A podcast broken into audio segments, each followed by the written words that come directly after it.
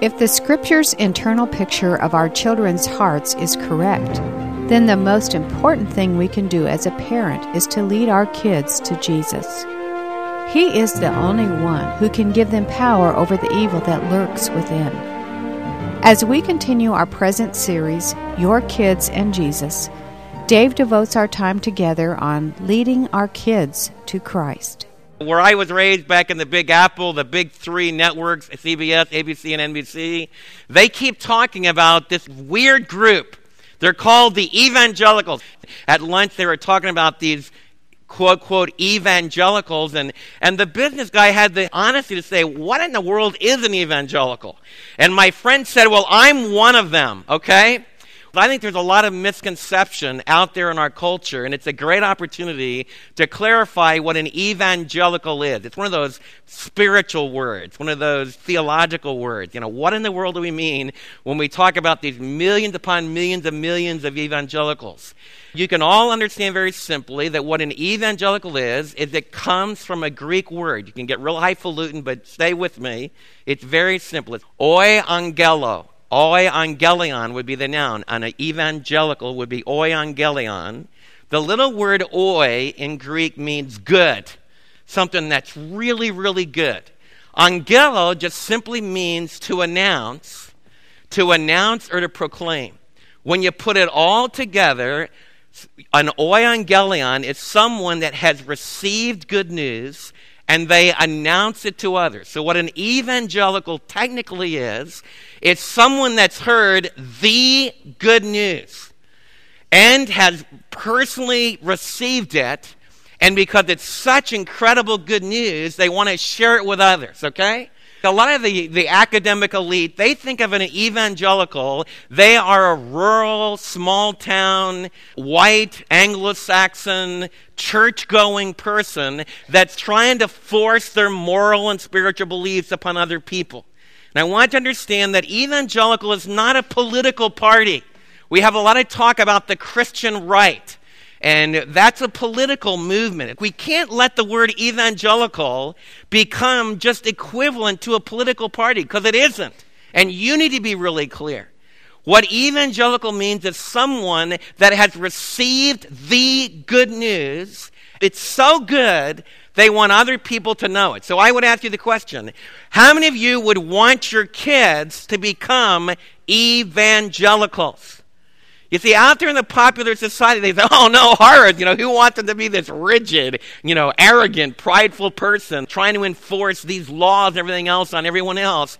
When you understand what an evangelical is, and I hope none of you will leave this morning without understanding what this incredible word means, because I want to talk to you this morning about what I believe is one of the most important things that we can be devoted to. We want to lead our children to Jesus. We want to lead our children to Jesus. And when they come to Jesus, they will become someone who has received good news. They have trusted in it completely. And this incredible reality has come to live inside of them. And therefore, they want to tell others about it. And one of the things I would pray that some of you might be single here, or you might be a grandparent. I mean, I'm long gone, you know, but if you're a grandparent, man, you got to really lead those little grandchildren to Jesus. But some of you that might not feel like, well, I'm not married right now and I don't have little kids, really listen because every single one of us as brothers and sisters in Christ need to be involved in helping little ones to come to Jesus. So I want to start out by sharing with you the heart of the Lord Jesus. From from Matthew 11, verses 25 and 26. At that time, Jesus, that's who the good news is about. At that time, Jesus said this I praise you, Father, Lord of heaven and earth, because you have hidden these things from the wise and the learned, the PhDs at Harvard, the PhDs at Yale, the editors of the New York Times. I'm not saying that none of them are believers, some of them are. My son is at one of those schools, and, and some of his teachers really are believers. But I want to share with you that they didn't become believers because they're wise and learn it. Something that all of us can understand that, the, that Jesus is saying that you don't become a person that really understands spiritual things and really has eternal life because you figure it out. That's the Greek problem. The Greeks seek after wisdom, and a lot of us in our American culture feel if we get studied enough and if we do enough research, if we work hard, then we're going to figure out this spiritual thing. And the Savior tells us is that's not true. Because the ultimate, transcendent, eternal God, the God that's really out there, has chosen that I'm going to hide these things from the wise and the learned. If you're prideful and you think you're really smart, and if you think you can figure everything else, there's a really good chance that you'll miss the most important good news that you ever need to receive. Instead, the Lord says that His daddy chose to reveal it to little children. That's what I want to talk to you about today. In our church family, we strongly believe that Jesus can reveal Himself to little children. They can understand who He is, they can understand what He's done, and they can have Him come to live in their life. And in fact, none of you are going to get into the kingdom if you're 86 years of age and you're prideful and you think you're wise because you've lived so long and you think you have everything figured out. In fact, I've actually worked with people that are past their 80s and they think they're smarter than any, you know, they don't need to listen to the Bible. And who would ever believe that Jesus was really the only way? After all, there's many ways. And they think they got it all figured out and they're going to miss heaven. And the reason they're going to miss heaven is because they think they're smarter than Jesus is. And they don't listen to Jesus. They listen to their own hearts. It says good people go to heaven, bad people go to hell, religious people that are really committed, Islamic people, Jewish people, and Christian cultural people, they're all going to be all right. And only the evil people might miss out. They think they got it all figured out. And the Lord God of heaven says, I've chosen, if you're prideful and you think you can figure it out, you'll miss it. But the incredible thing about our God, he says, but little tiny kids, if they hear the good news, and they have a humble heart, then they can receive it. And that's just the way it is. I have to remind myself about that constantly. That's the way things really are. That the living God of the universe has children reveal it to the little children. And then Jesus says, Yes, Father, for this was your good pleasure. This was the will of God. All of us think that it, it has to do with God really isn't fair and there needs to be justice, and, and that's how we all think. But what I want you to know that the universe really runs on God's good pleasure, His gift. You're alive today because of His good pleasure. You're going to receive Jesus and understand who his son is if you do receive it and respond to it because of his good pleasure and his kindness and his grace. And the only thing that will make you miss it if you arrogantly feel like, I got it figured out, I can be a better God than God, and I'm not going to listen carefully to him. And so we want to talk today about what I believe is the most important thing in all the world is how can we help children that are born in our church family? And then little children that begin to come to our church family, how can we help them to come to know Jesus? And the very first thing I want to underscore in your thinking is that it's about a person, not just a message. I want you to turn to John chapter 1 because I think one of the big problems that evangelicals have is they forget it's about a person and they make it just a message. They make it just learning a theological content and intellectual ideas. The Apostle John, is introducing this one book in the New Testament that's specifically written that we might believe that Jesus is the Christ, the Son of the living God, John the Apostle, who was the intimate disciple of Jesus, began in his introduction setting the stage, and it, he lays out something that's really important. I'm going to begin with verse 10. He says this. He, that is Jesus. So I'll get you caught up because John is introduced it. He's talking about the Word, which we learn is Jesus himself. Jesus was in the world. The world was made through him. We want to teach our kids from the time that they're wee little bitty kids that the world they're living in, the house that they live in, and the, the, the culture they live in, this whole earth thing called earth, and the whole universe was made by Jesus. That's one of the realities about Jesus that every one of you need to nail down your heart. This ultimate living Jesus is the creator. It's Very important. And notice what else it says. It says, He was in the world, the world was made through Him. So Jesus is the creator that created all of our lives, created all this world. So He's not just a great teacher, He's not just some philosopher of religion, He's not just a good moral man. He is the creator. But notice it says, And the world did not recognize Him. You need to teach your kids from the time they're very small that we happen to live in a world where the world was created by Jesus, but as they live in this world, they're going to meet a whole bunch of people that don't understand who He is, that don't understand that He's the Creator, and that they make misjudgments about who He is. That's just the way reality is in the world. Notice what else it says here. It says he came to that which his own. So he came to the world, and I think John would be thinking a lot of the world of Gentiles, the world of Greek philosophy. In his day, he would be thinking about what we would call, probably in our terminology, the secular world, non religious people. They don't recognize Jesus as the creator. He also talks about religious people. It said Jesus came to his own people. He came, he was a Jewish man, so we teach our kids from the time they're little bitty kids that Jesus is a Jewish man, and he came to his own Jewish people and one of the enigmas of history is that his own Jewish people, for the most part, didn't receive him. We need to get across to our kids from the time they're really small as one. Jesus is the creator. He created their life, He created the world. He is the ultimate creator God. He came into this world, and most people didn't recognize him, especially his own Jewish people didn't recognize him. But there's some incredible good news. There are individuals, both in the Gentile world and in the Jewish world, that did something. Look what it says that they did. It says, He came to His own, but His own didn't receive Him. Yet to all who did hear the message, learn the verses, said yes to a series of questions, they have eternal life. Is that what it says? But as many as, I want everyone to tell me, but as many as received him. We're going to say that again. For as many as received him. My resurrected Savior is here this morning. And I trust he dwells in your heart. And he's not just a message. He's not just joining a church. He's not just a religious prophet. He is the creator of the world, and he is a living personal being. And he is alive right here today. And it says that as many as received him, so when someone tells you, don't talk about inviting Jesus to come into your heart, that's unbiblical. No, it isn't unbiblical. Evangelicals, quote, quote, they fight a lot about what evangelicals are. It's amazing how we fight about that.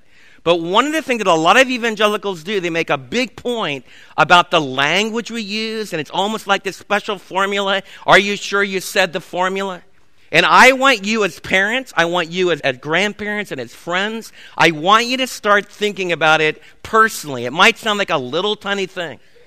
But what we're trying to do is when our little babies are born into our home, Nora was just born into the Wyrtzen family home. Jesus He's the one that gave Nora life, my fourth granddaughter's life. He's the one that's going to be speaking to her heart. He's the one that will be sustaining her. He's the one that wants to help her to come to know him. Does that make sense? And I wanted to think about this very personally. Not just about an idea that's out there, but about this incredible Savior that's really alive, that can think, he can feel, and he can decide. And as you open up the pages of Scripture, like the Gospel of John, you can see him in action. You can begin to see the way he thinks. You can begin to see the way he feels about things. You can begin to, to learn about his will and what he desires. You can really get to know him. And he is working. It's not just you trying to get an idea across to your kids, but you've got this incredible Savior that's working on a much deeper level with your kids. And that's why John said at the very beginning of his gospel, he says, You got to receive him. As many as received him, to them gave he the power to become the children of God, even to those that believe on his name. We're going to come back to that. It's not about getting just across the message, it's about having your kids meet a person. And then it's about them learning about that person. And then it's about them deciding what they're going to do with that person. And what salvation is, is when you let the person of Jesus come to live inside of you. You know who he is. And you've met him. And you've made them some decisions about what you're going to do about it. And you personally let him in. Does that make sense? I want to really underscore that it's not just about getting our kids to accept a message. It's not just getting them verbally to repeat some words. Some of you are all concerned as you're working with your kids. Like, well, I'm not sure they really understand everything. And I'm not sure that they got it right. You know, sometimes they do, sometimes they don't. Some of you, you know, are really concerned that they don't use exactly the right words. I want to try to relax you a little bit. What you're going to find is your kids are growing up in your home, especially when you're raising them in a Christ like family and one of the most important things in what I'm sharing with you, if Jesus really is a person, then it's important for Dave and Mary and each one of you to join us, and we live personally with Jesus every day. We include him in things. We talk about him. We pray to him. We always evaluate things based upon what his guidance is to our life. We want to read God's word because we personally want to get to know him. And one of the most important things when I talk about it, it's about a person, not just a message. It's from the time your kids are little tiny kids, they should be raised in a home where Jesus is part of the family. He's unseen, and your kids will struggle with that probably less than you do. He's unseen, but He's very much a part of all of our lives, and it's very much of a personal relationship. And I want to underscore that one of the most important things that you can do for your little ones is you need to be sure that you're relating to Jesus personally. See, a lot of modern parents today, 21st century parents, you have an idea that you want your kids to get the right learning. In other words, if they're good soccer players, you want to take them to really good soccer coaches. So you'll drive all the way to North Dallas and you'll pay $30,000 a year so your kids can be with really good professional soccer players. That's how you think. When you're interacting, you might put your kids in a really high powered private school if they have academic excellence, and you'll, you'll, because you want your kids to be exposed to the experts. You do the same thing spiritually. Want every one of you to hear me. I can teach your kids how to throw a football. And you don't have to know how to throw a football. It doesn't make a lot of difference if you do. And I can teach them to play quarterback. But when we come to this thing called Jesus, this person called Jesus, not a thing, but a person, and when we come to having our kids meet him, it's about you. It's got to be about you. And that's why it's really important. I want a lot of you parents to think about you got to break this mentality that we can bring kids and someone else will handle the spiritual thing. You need to be involved with your kids. You need to come like the Lord might want you to come and sit with your little ones like I did for years in a first service. And I heard my dad preach much more boring sermons than I give. And I learned a whole lot, and I fidgeted and I colored, and I went for walks with my mom down Broadway, but I learned to be with my family. It was serious stuff. Your kids need to see you then that needs to just be a little bit of what you do with your kids. Because what you really do with your kids is before they go to bed, when they're wee little tiny kids, you dads go into their rooms and you say, you know, we're going to talk to Jesus before we go to bed because he's the best friend. Daddy's been loving him and he's the only one that keeps daddy going. And so let's just ask him. We're going to pray before you go to bed. If, you if a little four year old's having bad dreams, to say, you know, Jesus specializes in helping to protect us from bad dreams. And so let's ask the Lord Jesus to help you to sleep quietly tonight. And so from the time they're just little bitty kids, Jesus is included, and they see especially dad. They see especially dad, because you dads hold the key. And I'm not saying that the Lord can't use you moms. If dad's an, is gone or if dad's not there to meet the need, the Lord will powerfully use you moms. But the primary way that the Lord's ordained things, it's daddies that determine the spiritual direction of their kids. So you dads get into that bedroom before they go to bed. And when they're wee little kids, like when your babies are just infants, hold them in your arms and sing to them, Jesus loves me, this I know, for the Bible tells me so. Pray for your kids. Pray out loud when they, when they can't even talk yet because you're saying, Jesus, it's so great to have you to help me to be a dad. It's so great to have you in my life. I want you to bless my son, bless my daughter. I guarantee you'll never, never have them become 18 years of age having done that. And it says, man, I wish I hadn't spent that time. It's about a person. And that person needs to be changing your life. You need to be changing my life. And I know even really high powered academic people that I ask them, Do you really know Jesus? Is it a joyful, intimate relationship? I had a pastor just break down the phone a few months ago. He called me up and he was asking me about maybe changing his job. And suddenly he just started crying. He said, You know, David, I talked to you. It sounds to me like, like Jesus is still alive in your life. And it sounds to me like the body of Christ and being involved in a church is still cool for you. It's fun and it's joyful. And then he just bawled on the phone. He said, You know, it's gone out of me. It's just not there anymore because I've been, it's, been a, it's been a culture. It's been a philosophy. It's been just communicating ideas. And he asked me, he says, How can I make this a living relationship? And we prayed together about that. And we, we asked the Lord Jesus to renew that intimacy. And that's what I covet for every one of you as a mom and dad, and I covet it from Mary and I. John didn't say, but as many as received this great philosophy. Greek philosophy, in some ways, makes a lot more sense than the gospel. Psychology can teach you how to really communicate and, and how to handle your anger and stuff. But you know what it can't do? It can't introduce you to the eternal God that can take you to live with Him forever and ever and ever. And it can't create resurrection life in you. And that's the incredible thing. We don't have the most brilliant minds in the evangelical church. We don't have the most brilliant books ever written, except for the Word of God. We don't have the most gifted people. In fact, to be honest with you, we do have a bunch of rural, simple hearted people. But you know what? If we have Jesus, Jesus said, I chose not to reveal it to the wise and the learned. I chose to reveal it to the little children. It's about a person, not about just a message. But the second thing I want to share with you, it is a message about that person this person isn't just a rubber nose that you can make be anything you want them to be. And the second thing I want to really underscore in your thinking as you think about how you lead your children to Christ, I want you to think, first of all, that Jesus is the one that's personally at work, personally touching your children's heart.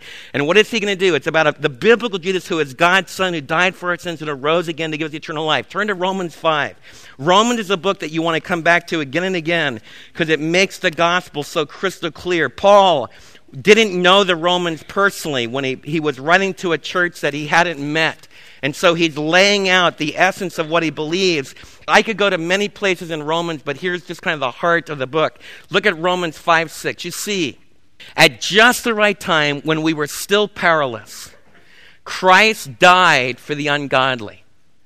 So from the time they're little ones, it's about a person, not just a message. But the biblical Jesus has done some really marvelous, concrete things for us and for our kids. So from the time they're little bitty kids, we teach them about here. It says that at just the right time, we were still powerless. What does that mean? From the time your kids are little bitty kids, you teach them that you can't get it right. You're not going to be able to stop hitting your brother and sister in your own strength. You're not going to stop saying no to mom and dad in your own strength. The spankings aren't going to be enough, and be sure you do them in love. But the spankings aren't going to be enough. We teach our kids from the time they're little bitty kids, and mom and dad are, are saying this too. We don't overcome this tiger in our tank, this sin in our tank, by our own strength. In fact, we admit that we're powerless. From the time that they're little bitty kids, if daddy loses his temper, the little kids see daddy with his kid saying, You know, kids, I really lost my temper again. And that's because daddy's a sinner because daddy does. Daddy has a part of him that's wicked and mean. And so, right now, we're going to admit that daddy can't overcome his anger to his own strength. But we're going to talk to someone that made it possible for daddy to be forgiven and for you to be forgiven.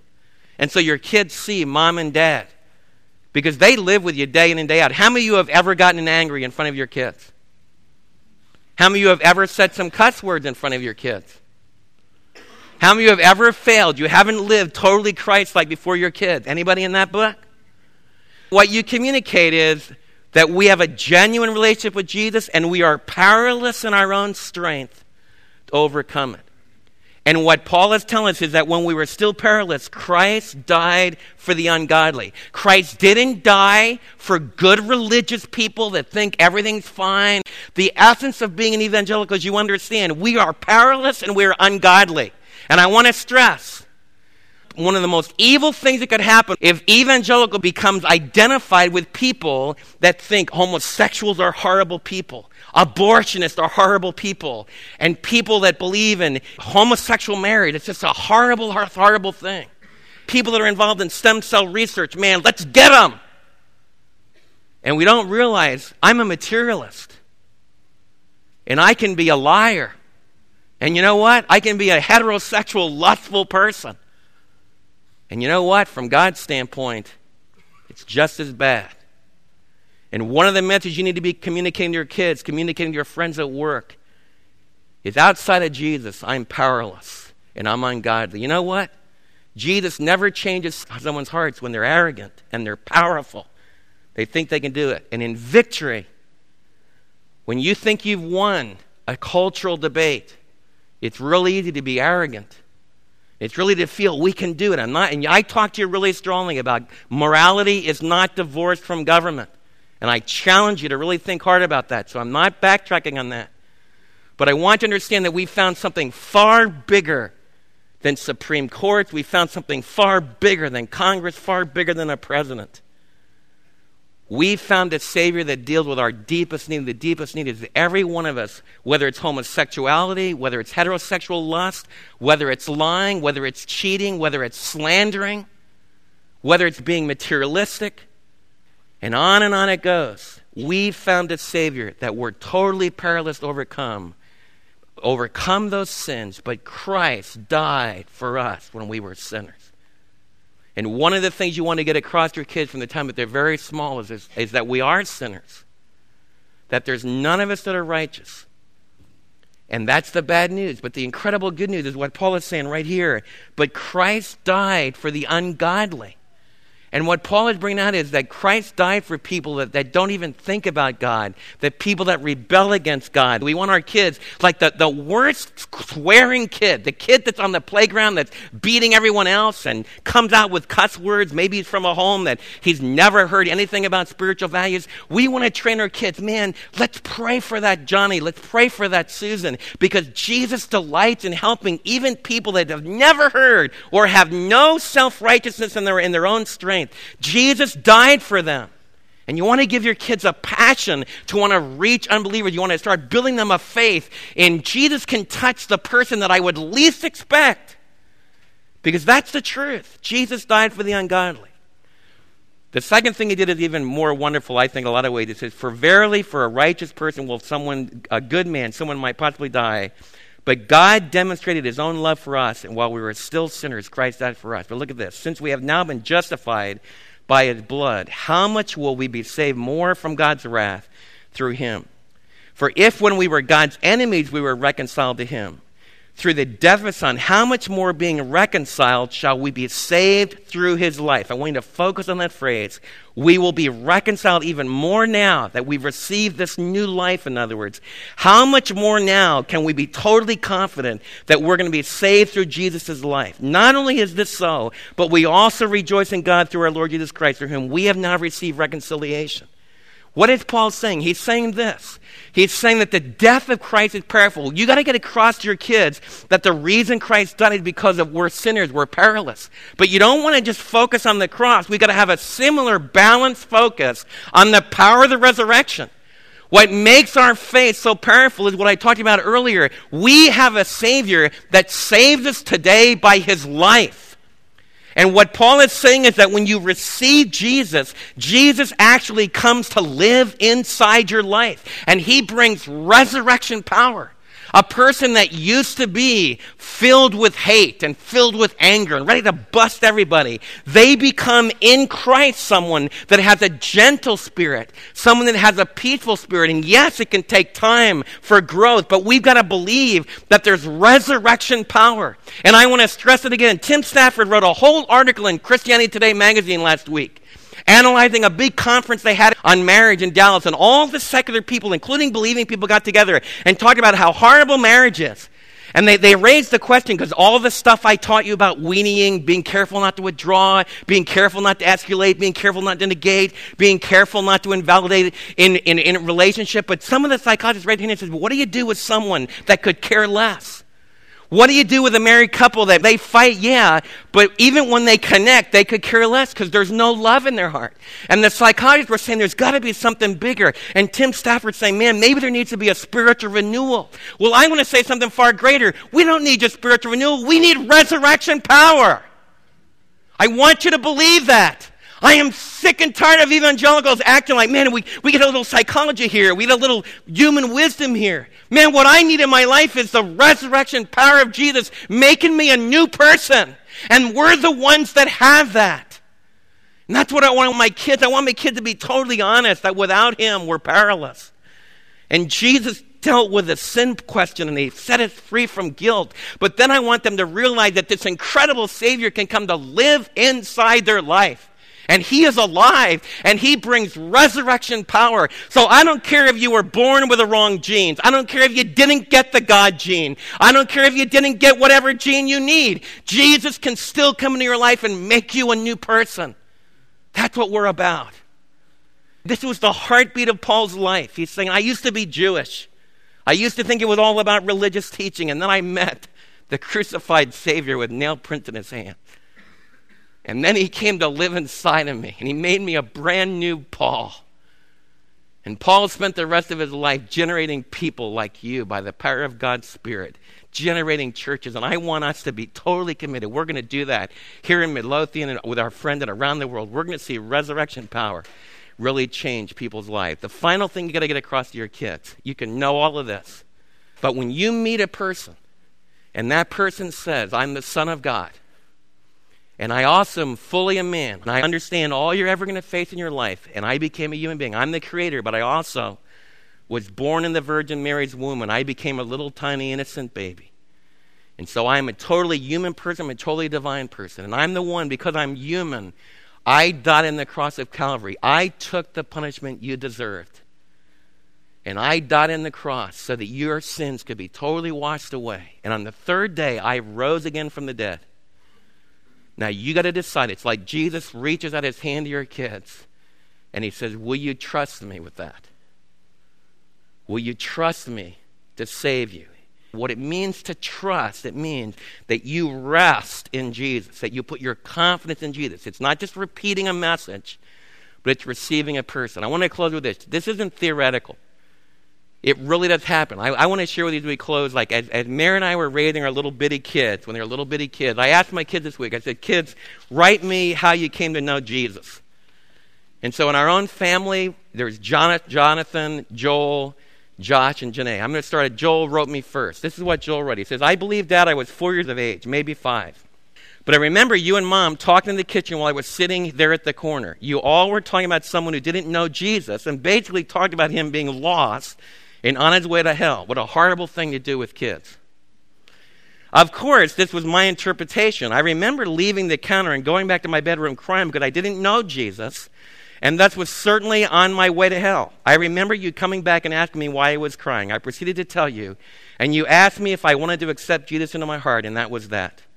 I would say that the factors that led me to receiving Jesus and continuing to follow him was having a mom and dad who lived in a relationship with Jesus and didn't just talk about it. I was also confronted with the truth from a very young age. I think that the Holy Spirit just came in conviction over me that day. I'm sure that I heard about it a thousand times before that day, but it just struck me that particular day, and I saw my need of Jesus. That's what's going to happen with your kids. That was at a breakfast table at our counter, and Joel responded. Jonathan wrote me last night. He said, Sorry, this is the last minute. He says, I made my decision to respond to the work of Christ on the cross when I tagged along with you to a five day club at the Dyer's house. Some of you that have been involved in good news clubs and teaching in Awana, this is what Jonathan's talking about. I remember sitting on their windowsill around four years of age and listening to you explain that all of sin were guilty and that Jesus had died to pay for that sin. That I just needed to respond to his offer and receive him into my heart. I then remember later, at the age of six or so, having a huge bout of doubt about the assurance of my salvation. It was really hard for me because I felt I just might not have Jesus in my heart, that I might not really have gotten saved. Mom shared several verses with me that night before going to bed, and that eventually got through. I think one of the most practical things about leading to children to Jesus is that you need to assure them that accepting Jesus into your heart is a process, not just a one time event. That Jesus said, Come and see, and you can walk with him. And it's hard when a lot of the Paul's perspective about salvation relates to his Damascus Road experience. And sometimes it's hard when you grow up in a church and you don't have that big light, is what Jonathan expresses. And part of what I want you to feel with your kids is with our own kids, we saw that the Holy Spirit worked in their heart. And then they make decisions and you encourage them to make that decision. And then you just keep encouraging them as they grow older. And some of our kids have gotten to be like when they're teenagers and they go through times of great doubt. That's okay. That's part if you'll think about this personally if you'll think about that it's not just receiving a message but it's really meeting a person and trusting in a person and you give it all those personal dynamics of a relationship it'll help you with that one more Janae wrote As far as my child, I would say that there are a few things that drew me towards Christ in regards to you and mom's influence. You never pushed anything on us from the time we were little kids. You trusted us, granting us independence on bigger and bigger things instead of holding our hands in everything. If we didn't do our homework, it was on our heads. Although you guided us, you had a balance between giving us rules and guidelines and giving us freedom to obey or face the consequences, just like the Lord does. Also, you led by example. There has never been a time when I doubted that you loved each other or that you were absolutely in love with Jesus. Even though you made mistakes, it was obvious by your lifestyle that, that you lived for Jesus and it was real. Another practical thing was that when I, the time came, you allowed us to face the reality of death. Sure, as a pastor, you face it every day. But I distinctly remember the little girl having to face the reality of life's fragility through seeing a person that I knew and loved gone. This really was a milestone in my faith, realizing death's reality drastically changed my perspective. I think I was five, and maybe Josh was about six when we received Jesus. And she also went on and shared that I didn't want Janae. I thought Janae was too little that night. And so Josh wanted to receive Jesus. That was like in that time we, before they went to bed, they got asking about it. And I thought Janae was so little, but she so insisted on it with me. She said, finally, you let me be saved. So see, I get, I'm just like you. I want all of you to think really hard about this because some of you, you're like theologians. There's a big debate in evangelical Christianity. What do you have to believe to be saved? What's the content? What's the most minimum content we can believe? What's the maximum content? You know, do you have to believe in Christ's lordship? Do you have to just receive him as Savior? We go on and on. And one of the big things that I feel in the midst of all the debate, I feel like asking again and again, are you really talking about the person of Jesus? Are you really talking about the fact that he's alive? We have a Savior. He's the Creator. He loves our little children so much that he came into this world. He could have stayed in heaven. Our precious Savior, again and again, when they brought little children to him, the religionists were always trying to get them away. Religionists always pushed little kids away. But our God man, God's Son, always took children up into his lap. I am so thankful for that. And, and Jesus said that unless you become like a little child, you'll never enter my kingdom. The kingdom of God belongs to little children. As you, as a mom and dad, as you're working with your kids, you can be totally confident that the Savior that loved your kids so much that he hung on the cross to die for them, and then he rose again because he wants to give them new life, do you think he's going to quibble with them about whether they walked the aisle the right way? Whether they did it at the right time? Whether they were baptized in slow moving water or fast moving water, whether they had it poured on their head or dunked them completely, whether they were in this particular denomination, that particular. Now, just really stop and think of it. You're the Son of God, you're a living person. And the person I've described to you is the God of the universe who actually, for God so loved the world that he gave his only begotten Son, that if anyone if anyone will believe in Jesus, they'll never, never perish, but have eternal life. I want you to know that that precious Savior is not quibbling with their rote little words. In fact, the truth of the matter is, Matthew presents certain words that describe salvation. Luke presents words that are very similar to the Apostle Paul's words in Romans and Ephesians.